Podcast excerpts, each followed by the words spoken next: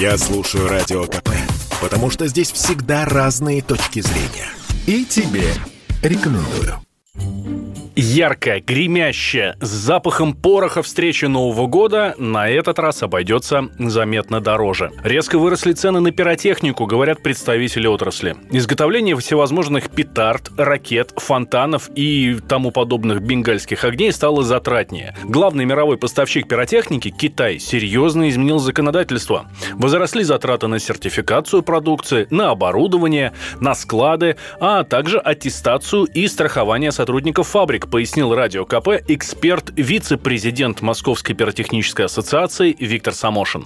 Пиротехника стала лучше в этом году, качественнее, но цена на нее, к сожалению, выросла. Прежде всего, это связано с логистическими затратами и со стоимостью транспорта для опасных грузов из Юго-Восточной Азии, из Китая в Европу и в Россию. Затратами и с поднятием цен непосредственно в Китае в связи с нехваткой, во-первых, с нехваткой химии для приготовления фейерверков, для изготовления фейерверков. Во-вторых, ну, естественно, это самое главное, это все риски, связанные с пандемией.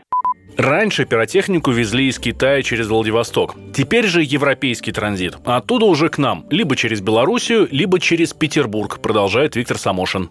Среднем, я думаю, что подорожание будет порядка 60%, 50-70%. Поэтому любое изделие, которое вы, любой фейерверк, который был в прошлом году стоил рубль, будет стоить в этом году полтора. Любой. Да, конечно, россияне начали покупать. Россияне покупают всегда фейерверки с удовольствием. Тем более в этом году они будут лучшего качества, я в этом уверен, потому что проведена очень большая работа. На что нужно обратить внимание при покупке фейерверков? Эксперты рекомендуют, во-первых, проверить срок годности и целостность упаковки. Если повреждена, праздник может плохо закончиться. Заряд или не сработает, или приведет к травмам. Также должна быть понятна инструкция по применению. Главное, чтобы на русском языке. Валентин Алфимов, Александр Фадеев, Радио КП. Это спорт неприкрытый и не скучный. Спорт, в котором есть жизнь. Спорт, который говорит с тобой как друг. Разный, всесторонний, всеобъемлющий. Новый портал о спорте – sportkp.ru О спорте, как о жизни –